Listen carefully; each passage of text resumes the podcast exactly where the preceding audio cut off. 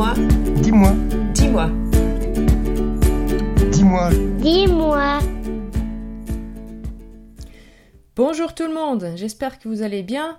On se retrouve sur Dis-moi, le mini-podcast de l'alimentarium, musée de l'alimentation à Vevey. Le printemps est là, Pâques arrive à grands pas.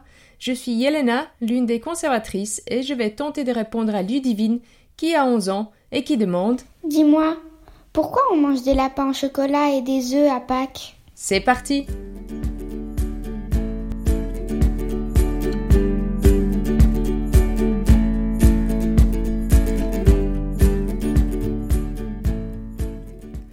Une des pistes à explorer est celle des histoires et contes populaires, qu'on se raconte au coin du feu et qui se sont transmis au fil du temps et de génération en génération. En particulier, une légende qui vient d'Allemagne et qui raconte l'histoire d'une femme pauvre sans un sou qui ne pouvait offrir des douceurs à ses enfants pour la fête de Pâques. Alors, elle aurait caché des œufs dans le jardin, car des œufs, elle en avait tout plein. Complètement par hasard, un lapin se trouvait dans le jardin quand les enfants sortirent chercher les œufs. Et quand ils virent ce lapin, les enfants pensèrent que c'était lui qui les avait pendus, ces œufs. D'accord pour le lapin, me dirais-tu, mais alors pourquoi en chocolat? Eh bien, comme tu peux t'en douter, cela a de nouveau un lien avec l'Allemagne et l'histoire du lapin que je viens de te raconter. À la fin du XIXe siècle, en Europe, on a enfin trouvé la bonne recette pour faire du chocolat à croquer comme on le connaît aujourd'hui. On aime lui donner des formes d'objets et d'animaux en utilisant des récipients particuliers appelle les moules.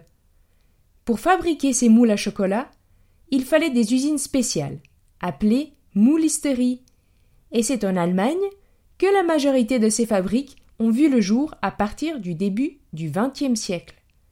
Dans ces moulisteries, les ouvriers utilisaient des feuilles plates de fer blanc, ce même métal dont sont faites les boîtes de conserve aujourd'hui.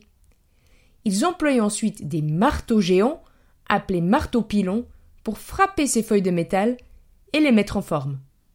Les dessinateurs, qui créaient les modèles pour les moules, s'inspiraient de la culture populaire, comme les contes par exemple, et ils se sont mis à dessiner des lapins et des œufs. Ces fabriques avaient donc produit plein de lapins en fer blanc et fournissaient les chocolatiers européens et même américains avec ces moules à chocolat. Ceci pourrait expliquer en partie pourquoi le lapin, précisément au chocolat, est devenu aujourd'hui un classique.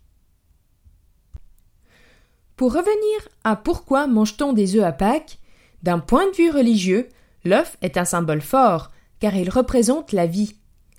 Pour les personnes de culture chrétienne, l'œuf représente aussi la résurrection de Jésus-Christ que l'on célèbre à Pâques. Cependant, il y aurait également une autre explication un peu plus pratique. Entre Carnaval et Pâques, il y a une période de l'année qu'on appelle le carême. Au Moyen Âge, pendant cette période du carême, l'Église avait interdit au peuple de manger certains aliments, en particulier ceux d'origine animale. Donc non seulement la viande, mais également le beurre et les œufs. On qualifiait cette période de l'année de période maigre. Ainsi, une fois le carême fini, les gens se retrouvaient souvent avec un surplus d'œufs qu'il fallait manger rapidement pour éviter de les gaspiller. Et voilà, tu connais maintenant l'histoire des œufs et du lapin de Pâques. Si comme Ludivine, tu as des questions sur l'alimentation, n'hésite pas à nous les envoyer par email à community at alimentarium.org ou via les réseaux sociaux. On se fera un plaisir de te répondre dans les prochains épisodes. La semaine prochaine, nous poursuivons l'exploration pascale avec l'agneau, la carpe et le cabri.